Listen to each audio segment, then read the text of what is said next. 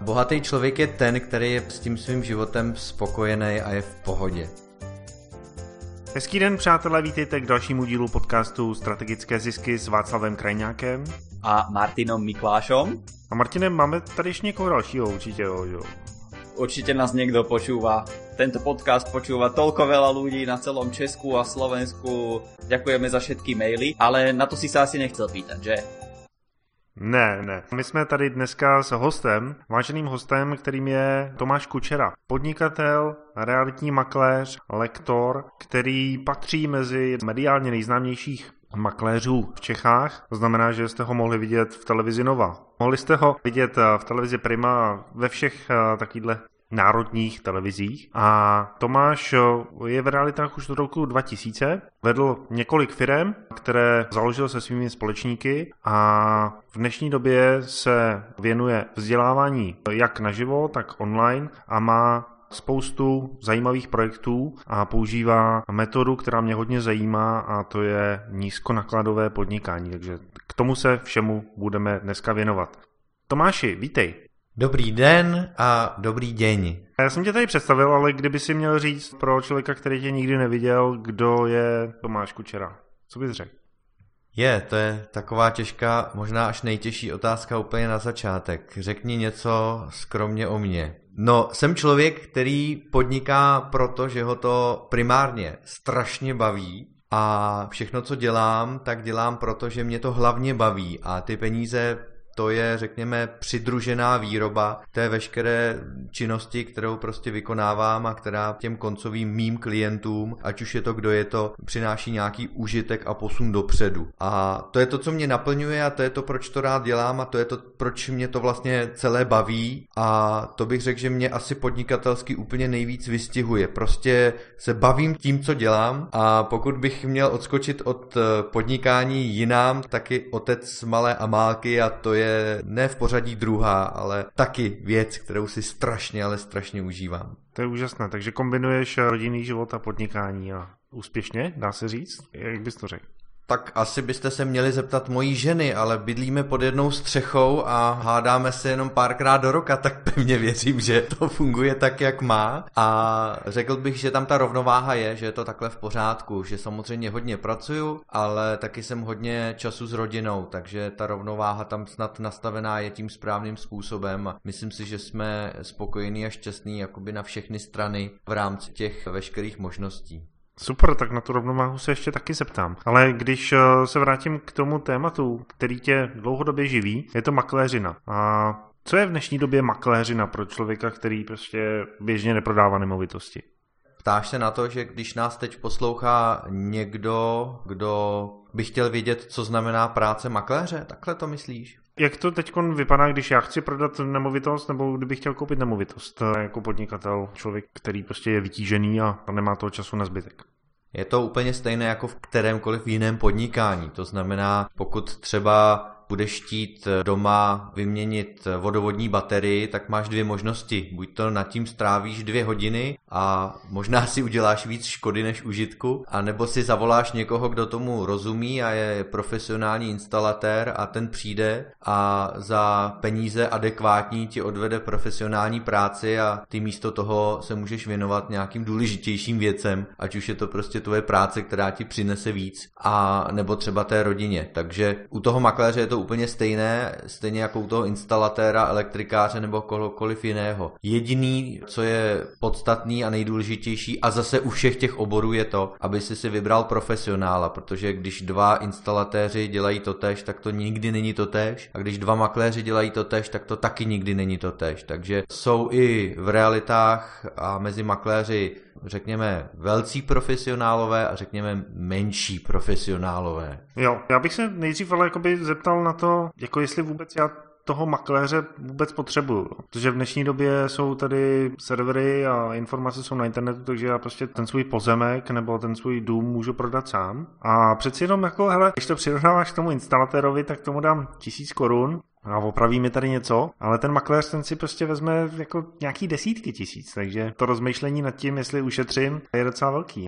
Tak teď mě vystavuješ situaci, jako když si povídám s majitelem nemovitosti a on mi přímou otázku položí právě stejnou, jako si položil teď ty. A k čemu já vás vlastně potřebuju, když mě budete stát 3% z mých 15 milionů? Tak eh, je tam těch důvodů několik. Hlavní důvod je samozřejmě ten, že ten prodej té nemovitosti je nějaký proces. Jsou tam zákonné povinnosti, jsou tam nástroje ohledně paragrafů, smluv. Je mnoho majitelů nemovitostí, kteří si chtěli nemovitost prodat sami a nakonec neměli ani nemovitost, ani peníze. Není to úplně legrace. Myslím si, že to je prostě podobně komplikovaný, jako kdyby si se rozváděl a řekl si, dobrý, já se rozvedu sám. Samozřejmě to taky můžeš riskovat, ale možná to nedopadne tak, jak by si, si představoval. A u toho makléře je tam právě ta profesionalita a ta přidaná hodnota v mnoha službách. Já teď vezmu třeba jednu za všechny. My například učíme a já osobně točím videoprohlídky. Samozřejmě majitel si pro lepší prodej té nemovitosti může pokusit videoprohlídku natočit sám, ale pochopitelně může to dopadnout podobně, jako když si doma bude vyměnit tu vodovodní baterii sám. A takových věcí je velká spousta, tím tady asi nechci zdržovat, které způsobí vlastně to, že ta nemovitost se potom prodá lépe, rychleji a především za víc. Takže ve chvíli, kdy se vybere, ale teď podotknu a zdůrazním, opravdu profesionální realitní makléř, který má zkušenosti a má tam tu přidanou hodnotu v těch dalších a dalších službách, které ten majitel, byť by se rozkrájel, by dost dobře sám ve vší úctě zvládnout nemohl, protože prostě ten obor nedělá, tak pokud tam takový makléř je, tak tu nemovitost opravdu můžeš prodat až za 100 tisíce či miliony víc a samozřejmě nejenom, že získat tím větším prodejem, ale třeba prodejem za vyšší cenu, ale taky třeba mít nižší náklady ku příkladu na věci kolem práva a jiných záležitostí. Takže v důsledku ten profesionální makléř přinese do kapsy toho majitele vlastně víc peněz, i přesto, že si vezme nějakou tu korunu či euro za zprostředkování. Ale musí to být profík. OK. Přesvědčil mě, že teda jako by bych nad tím uvažoval. A já vím, že ty jsi hodně vytížený a že už si své klienty vybíráš a prostě vybíráš si takový ty perličky na trhu. Ale co bys mi poradil prostě, když eh, se rozhodu mezi tím, eh, jestli si teda vezmu toho makléře, to už jsem se rozhodl, a jak, jak poznám toho dobrýho, jako toho profesionála a toho amatéra.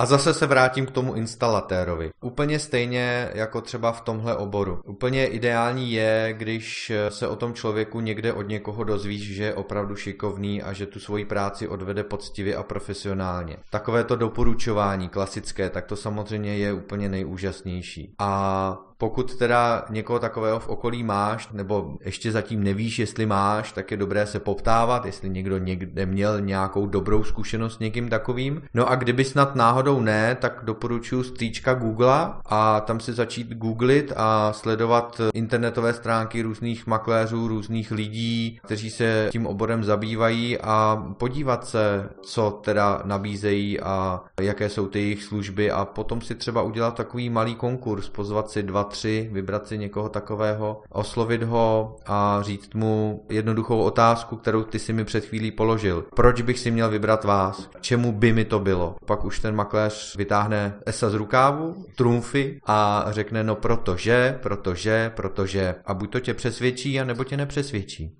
Tak teraz predpokladám, že sme si vybrali toho makléra, sme už nachystaní na presťahovanie a dajme tomu, že ten biznis sa rozbehne. A moja otázka je na to, že či existujú nejaké mýty o makléroch, o maklérine a keď áno, či by si nám ich mohol povedať a prípadne nejaký ten jeden príklad aj vyvrátiť. Tak možná ten jeden už jsem trošku vlastně zmínil. Václav to trošku naznačil, že myslím si, že jeden z klasických mýtů je, že majitel nemovitosti při prodeji té nemovitosti nepotřebuje makléře. Myslím si, že pokud je ten makléř profesionál, tak by tam měl mít svou úlohu, respektive má tam svou úlohu. Vycházím z toho, že v těch vyspělejších realitních trzích to přesně tak je. Prostě ten profesionál, který se postará o, všech, o všechny ty jednotlivé kroky a body toho zprostředkování, to znamená video vodítka na focení, natočení, inzerce na serverech, kam normální koncový člověk obyčejný se vlastně ani nemůže dostat a jsou specializované pro inzerci nemovitostí, přes právo, protože je potřeba mít, což makléři mají, na právo advokáta nebo právníka, který se zabývá realitním právem, protože samozřejmě ne každý právník umí řešit věci kolem nemovitostí. Pokud eh, se zase třeba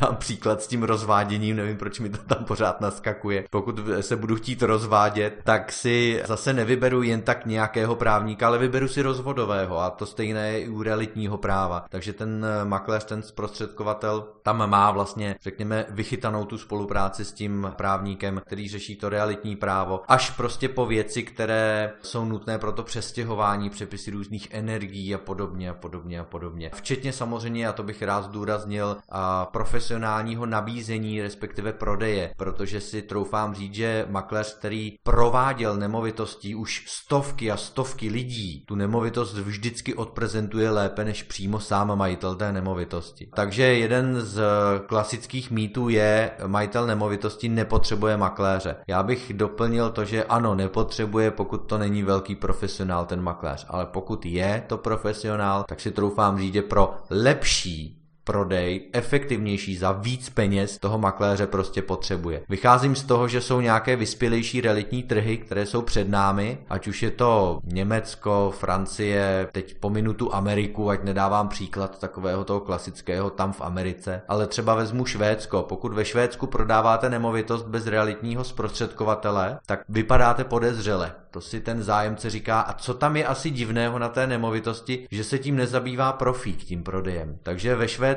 se 95% nemovitostí prostě prodává přes zprostředkovatele drtivá většina. Takže jeden z těch mýtů je určitě to, že nepotřebuju makléře. A možná druhý mýtus, takový jako zase z našeho oboru, když budu šít do vlastních řad, tak eh, druhým mýtem je podle mého názoru to, že to může dělat každý. Nemůže. Podle mě žádný obor nemůže dělat každý. Já bych třeba nezvládl toho instalatéra a zase někdo by nezvládl makléře a, a zase někdo by zase nezvládl nějaký jiný obor. Prostě makléřina není pro každého.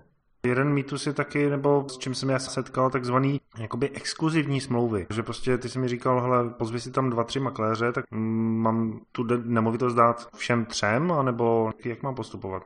Děkuji za to upřesnění, já jsem to nedořekl do detailu, takže ono to mohlo vyznít jako, že ten prodej nemovitosti je pak dobré svěřit třem makléřům. Ne, ne, ne, já jsem měl na mysli jakýsi konkurs nebo výběrové řízení a ze tří si vybrat jednoho jediného. Ať je to, kdo je to, ať je to kterýkoliv makléř, který vám je nejsympatičtější, ale ať je to hlavně jenom jeden, protože eh, jedině tak ten člověk bude pro tu nemovitost dělat maximum. Ve chvíli, kdy si majitel nemovitosti vybere 2, 3, 4, pět makléřů, pět zprostředkovatelů, tak to bude jakýsi psí závod o to, kdo z nich to nějak podstřelí cenově, nebo kdo z nich udělá nějakou neúplně férovou věc pro to, aby on byl právě tím, kdo by to prodal, což se právě bohužel mnohdy děje. Takže určitě vybrat jednoho jediného. Takový typický příklad důvodu je mnoho, ale takový typický příklad je třeba z pohledu toho zájemce. Představte si, že byste kupovali nemovitost a viděli byste ji od pěti makléřů co si řeknete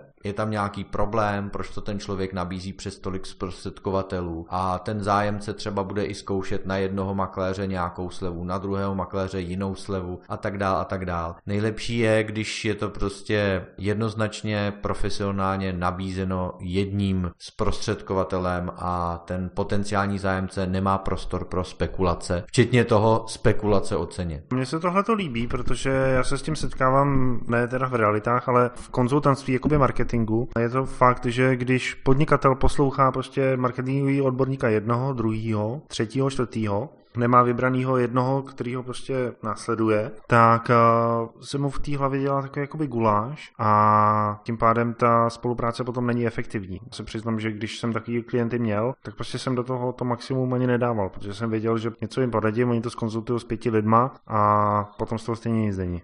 Já bych to přirovnal zase k jakémukoliv jinému oboru. Určitě si to každý z posluchačů vybaví sám. Pokud třeba řešíte nějaké pojištění, koupíte si auto, nebo dům, nebo byt, nebo budete pojišťovat domácnost, věřím, že máte taky toho svého jednoho pojišťováka, kterého jste si vybrali a neskáčete z jednoho na druhého. Já se teď třeba dívám do zahrady a taky mám jednoho zahradního architekta, neskáču a nevyměňuju ho každý rok. Koukám tady vedle na druhém konci zahrady mám bazén a taky se mi o bazén stará jeden jediný člověk a neměním ho. Mám k němu důvěru a vím, že to udělá nejlepším možným způsobem, jak eh, to lze udělat. Neznamená to, že ho nemůžu nikdy vyměnit za někoho lepšího, ale v danou chvíli, kdy s ním spolupracuju, tak je samozřejmě nejlepší spolupracovat prostě napřímo s jedním člověkem, protože pak je to prostě nejefektivnější. Tomáš, já mám na těba ještě takovou otázku. Aký je rozdíl mezi například firemnými realitami a povedzme nejakými súkromnými realitami, ako napríklad byty domy.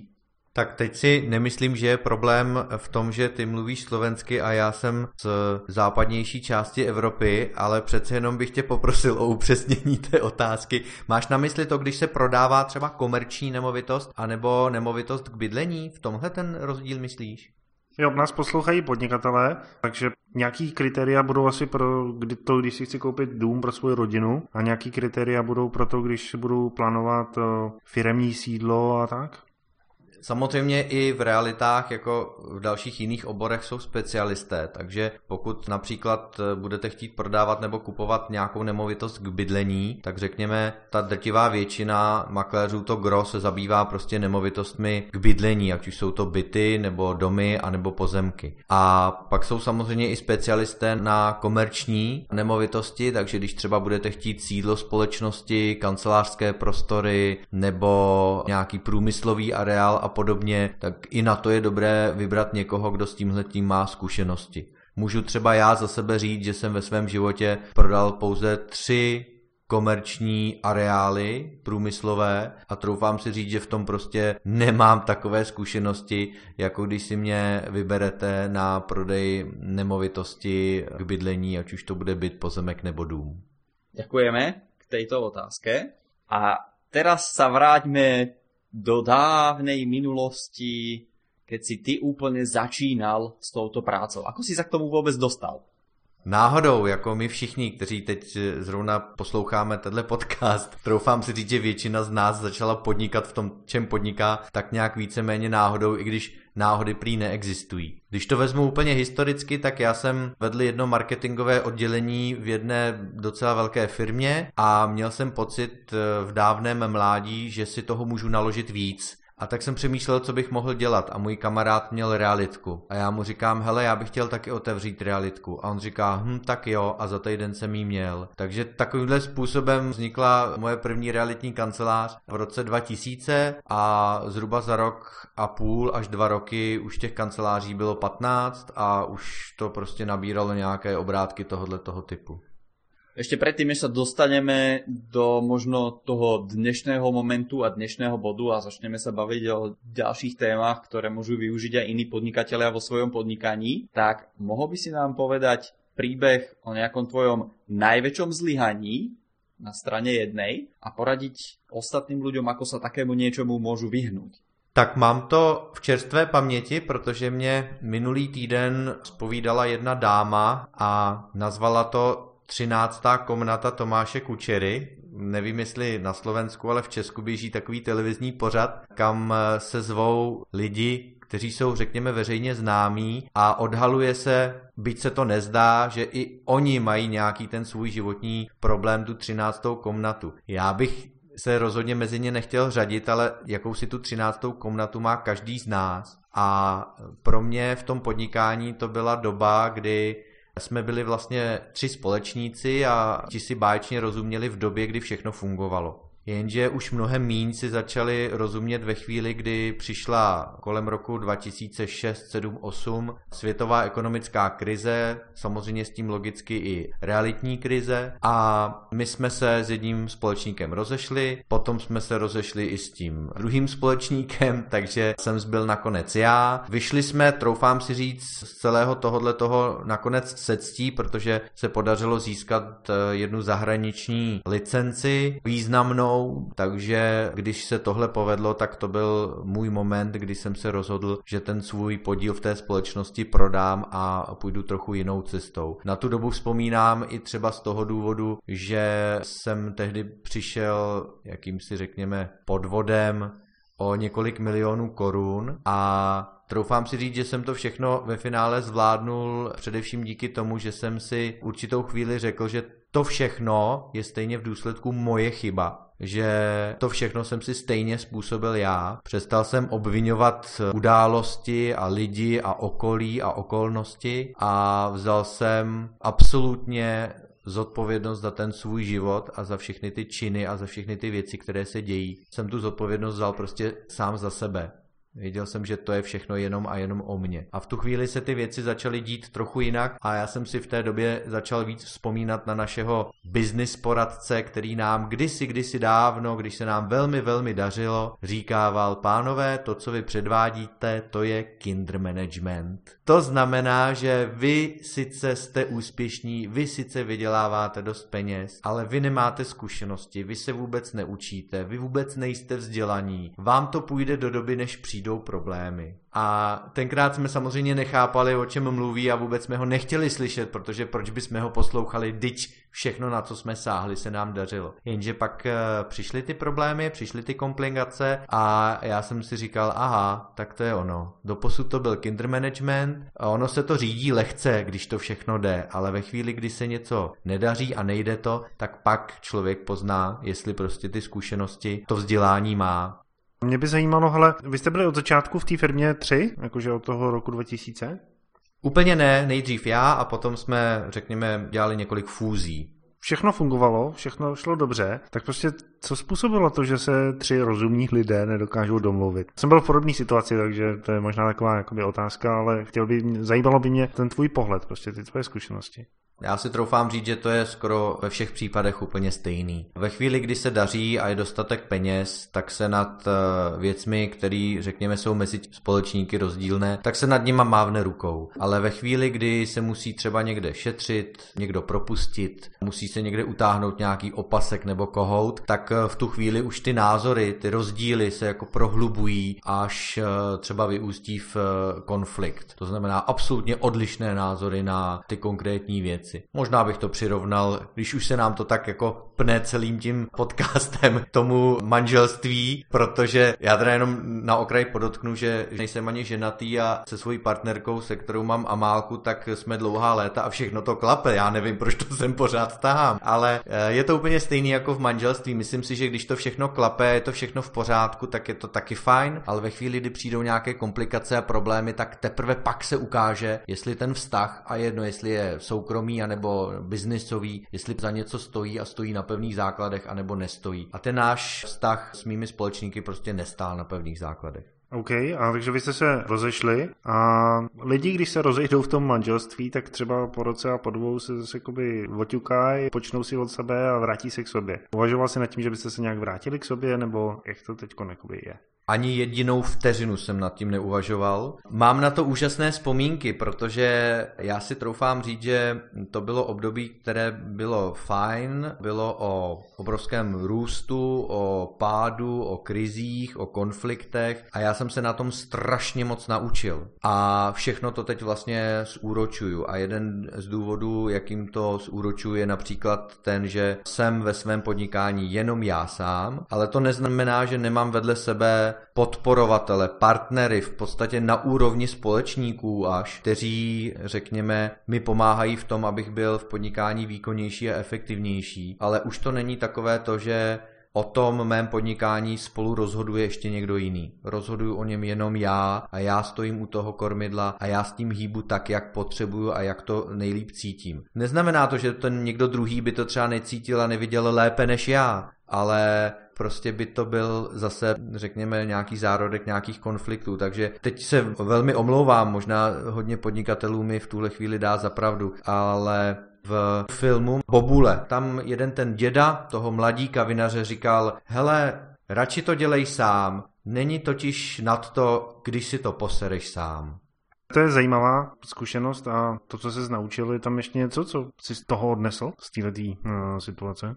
Tak asi z toho bylo vycítěno to, že jsem si z toho odnesl zkušenost, ale netvrdím, že jako nemůže fungovat podnikání se společníky, ale já jsem pro tuhle chvíli na pár let vyléčen, že pro společenství ve firmě je nejlepší lichý počet lidí, přičemž tři je moc takže výpočtem lehce dojdete k jedničce. Tak to je to, co jsem si odnesl a odnesl jsem si, myslím, mnoho zkušeností s tím, že nic není tak horký, jako se navaří a že všechno se dá nějak vyřešit a zvládnout a podobně. Pověz mi o tom víc, jako, že nic není horký, tak jak se navaří, protože zrovna včera, když to řeknu úplně blbě, to se mně nestalo, ale nám zablokovali firmní účet, protože dlužíme DPH. Nebo zrovna včera mi klient velký vypověděl smlouvu. To je prostě horký, že jo? Jak to není tak horký, jak se to uvaří?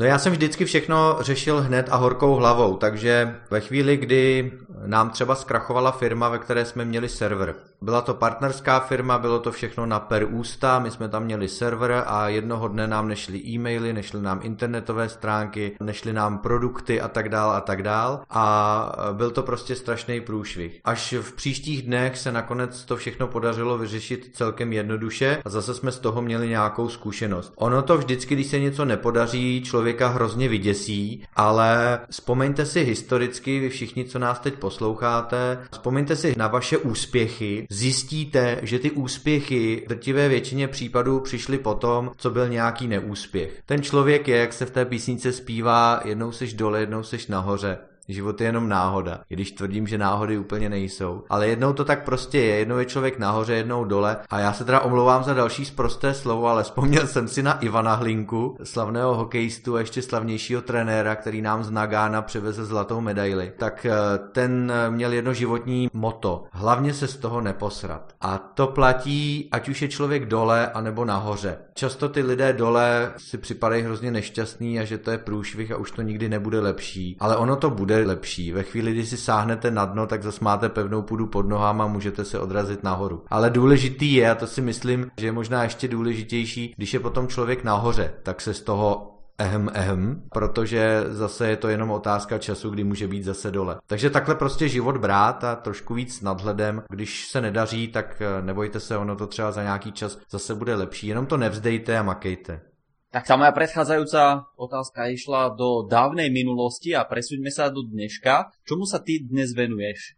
Konkrétně tedy, ještě stále jsem realitním makléřem, je tedy pravdou, že se starám spíš o VIP klientelu a VIP osobnosti a podobně. A pracuju jako makléř, protože když tyhle věci učíme, tak samozřejmě je potřeba, abych měl pořád styk s tou praxí a navíc mě to strašně baví. Ale to hlavní je, že vzděláváme realitní kanceláře a realitní společnosti, takže založil jsem vzdělávací institut Chytrý makléř, který dělá živé kurzy, vydává knihy, e-booky, videokurzy, online kurzy a provozujeme také jedinou profesní televizi pro realitní makléře nebo realitní společnosti, realitáky obecně řečeno, jedinou profesní televizi v Česku a na Slovensku pro tento obor. Chytrý makléř TV, nebo chcete-li chytrý makléř.tv či chytrý maklér.tv, protože působíme v Česku i na Slovensku a jsme v tomto směru jednička na trhu a dneska vzděláváme opravdu od malých realitních kanceláří až opravdu po ty největší realitní i zahraniční sítě. Takže to je pro nás, řekněme, velmi potěšující a taky velmi zavazující, že mezi našimi klienty jsou opravdu menší společnosti, samostatní makléři, ale dokonce i ty opravdu velké nadnárodní světové realitní či franchiseové sítě.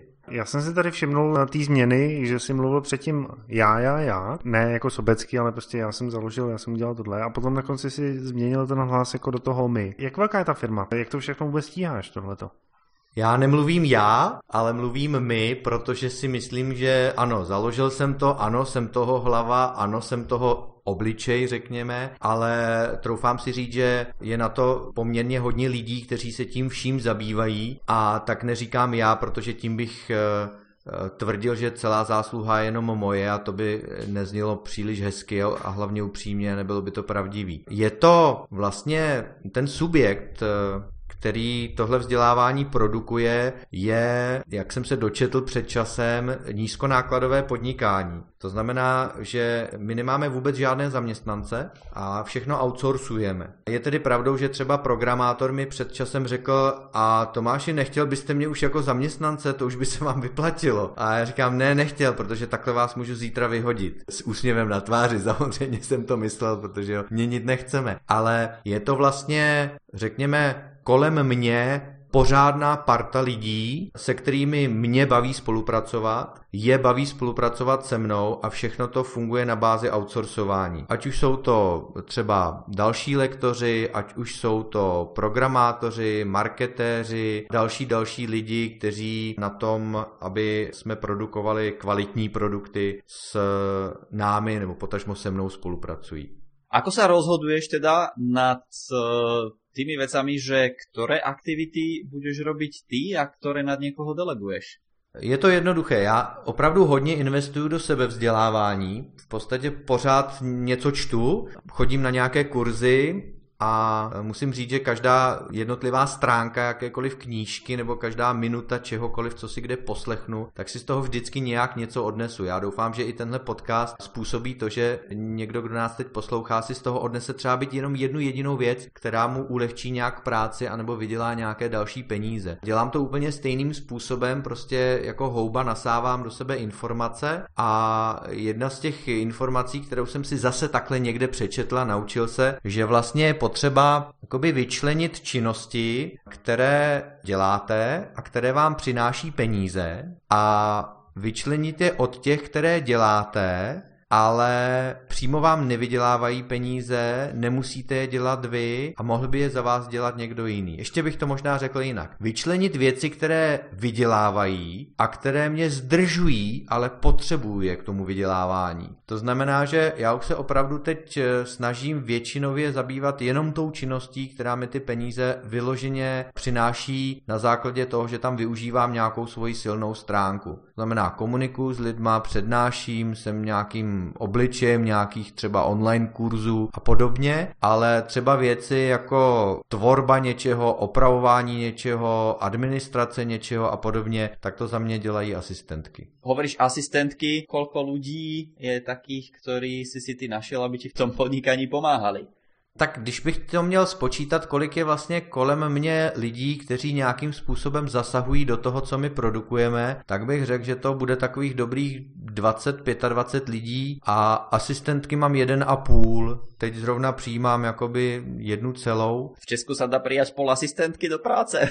Právě a to je na tomto úžasné, já myslím, že i na Slovensku, všude. Pokud nás teď posloucháte a odpovídáte si na tohle, co já teď říkám, ale já nemám peníze na asistentku, protože to stojí peníze, jak to udělejte stejně jako já. Mně s tím samozřejmě doteďka pomáhají nějací lidé, ale jednoznačně klasická asistentka byla prostě půl úvazková. Takže slečna na mateřské, která je prostě většině online a zvládá, musím říct, mnohem víc než mnozími pánové a to je vlastně jakoby půl úvazková Šimečková dostává peníze za skutečně odvedenou práci, takže i tímhle způsobem se dá přijmout jakoby do firmy člověk, který vám strašně ulehčí a strašně pomůže s tím, že třeba spoustu času trávíte jenom odpovídáním na dotazy v e-mailech nebo na Facebooku nebo v nějakých jakoby offline zprávách. Takže může vzniknout třeba takováhle půlúvazková asistentka, tak já už teď budu mít jeden a půl úvazkové asistentky. Tak to je skvělé. A co robíš potom s toľkým volným časom? Já nemám žádný volný čas. To je právě to, že ten čas potom využiju na tu svoji přidanou hodnotu. To znamená, že mám nějaký business plán a tak díky třeba tomu, že teď nastoupí ta asistentka na plný úvazek, tak já vím, že letos stihnu tu knížku opravdu napsat v pořadí další. Skvělý plán. Ten volný čas to souvisí s tím, na co jsem se ptal na začátku, nebo o čem jsem se bavil na začátku. Rovnováha, podnikání a rodiny. Jak to máš nastavený? Jsi workoholik, 16 hodin v práci a ženu nevidíš a jí to vyhovuje? A nebo jsi eh, dvě hodiny v práci a máš mraky peněz, jezdíš Porsche a trávíte veškerý čas spolu. Jak to máš ty?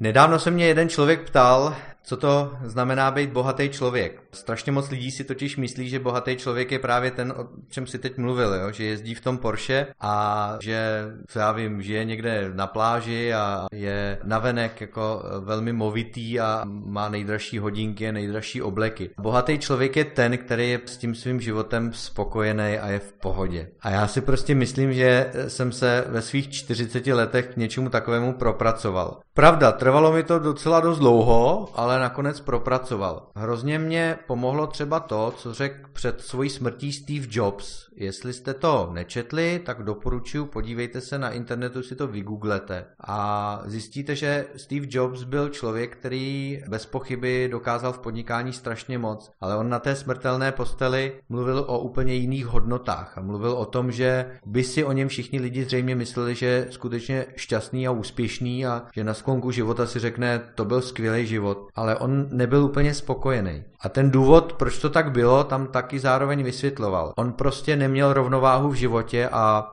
měl obrovský mega úspěch v tom podnikání, ale nebyl v důsledku jakoby šťastným člověkem, ať už se jedná o rodinu nebo přátelství a podobně. Tak mě to inspirovalo k napsání jednoho blogu, kde tom popisuju a to si myslím, že jestli můžu, tak kdybyste si z toho dnešního podcastu tohle odnesli a zkusili to nějak vybalancovat a dařilo se vám to, tak bych byl hrozně šťastný, že se mi něco takového povedlo vám třeba trošku předat.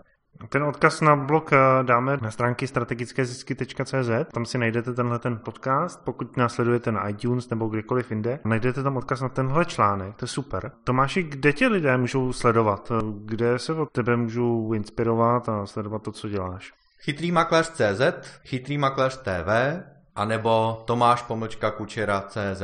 To jsou, řekněme, weby, na kterých jsem vidět a jsou tam naše produkty a je tam samozřejmě i s tím zpětá moje osoba. Potažmo si mě můžete najít na Facebooku. Skvělý. Hele, my tenhle ten podcast, když se nám to podaří, tak ho zveřejníme přesně na tvoje narozeniny. Takže za mě ti přeju, ať se ti daří, hodně zdraví, ať správně vyvažuješ to podnikání a rodinu a přeju hodně úspěchů a těším se na to, že se spolu ještě tady v tomhle podcastu uslyšíme ve strategických ziskách a můžeme se bavit třeba na téma nábor lidí, protože víme o tobě, že prostě si měl pod sebou několik desítek lidí a myslím si, že velká inspirace. Děkuji ti moc za to, že jsi hostem. Taky moc děkuju. Děkuju za ten dárek na zveřejnění na mé narozeniny. Mě totiž 7. března na Tomáše je 40 a já mám svátek a narozeniny v jeden den. Mimochodem úplně stejně jako to měl Tomáš Garik Masaryk. Takže už 40 let jsem ochuzován o jeden z dárků v tom roce. tak děkuju za ten podcast, že to pro mě třeba bude i malý dárek v podobě toho, to by pro mě byl ten dárek. Kdyby si z toho někdo z vašich posluchačů odnesl nějakou hodnotnou věc, kterou třeba třeba využije v životě pro to, aby byl šťastnější anebo bohatší. Pokud se to podaří a vy si z toho něco odnesete, tak jděte na stránky strategickézisky.cz a napište nám komentář k tomuhle podcastu. A taky můžete na těch stránkách rovnou popřát Tomášovi k jeho 40 nám. To bude úplně nejvíc. Super, děkuji moc za to, že jste nás slyšeli. Martine, rozloučení na tobě. Ďakujeme, že ste to s nami vydržali až do tejto poslednej minúty a budeme sa bez ďalšieho zdržiavania na vás tešiť o týždeň. Do počutia.